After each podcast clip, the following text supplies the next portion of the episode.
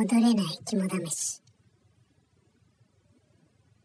ある高校生の男女各4人が一人の家に集まって濃い話をしていたそうです。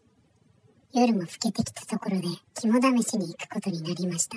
でも本当の目的はむしろ男女ペアになっていくということの方が楽しみだったので場所は安直に彼らの通う高校に行くことにしたそうです。しかし、この高校は築100年近く経っていたので、行ってみると思ったより迫力があります。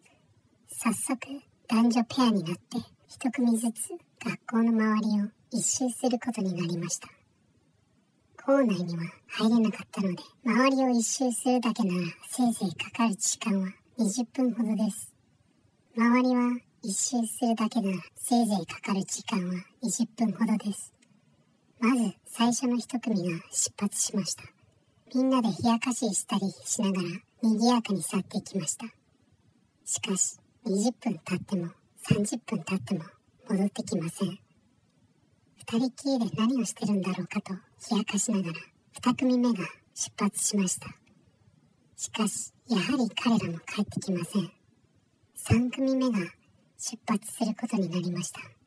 この頃にはさすがに深刻になってきていて、絶対回ったら戻ってくるし、他の奴らも見つけたら連れてくると約束して出発しました。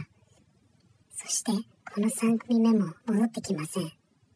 1組目が出発して、すでに2時間以上経っていました。とうとう女の子は泣き出しました。残ったもう一人の男の子が、俺が行ってくる。もし30分経っても俺が戻ってこなかったら警察へ行け。絶対待つなよ。と言い残して駆け出しました。そしてその子も戻ってきませんでした。残された女の子は泣きながらそれでも1時間待ったそうです。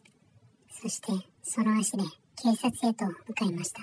警察官が探しても彼らは見つかりません。しかし夜もすっかり明けた頃、とうとう7人は見つかりました。その高校にはグラウンドのそばに古くなった旧体育館があるそうです。そこのトイレを開けると、7人全員が首をつっていたそうです。女の子の証言から自殺する理由がないと思われたのですが、結局、他殺の痕跡はなく、受験生の受験生の集団ヒステリーとして片付けられたそうです。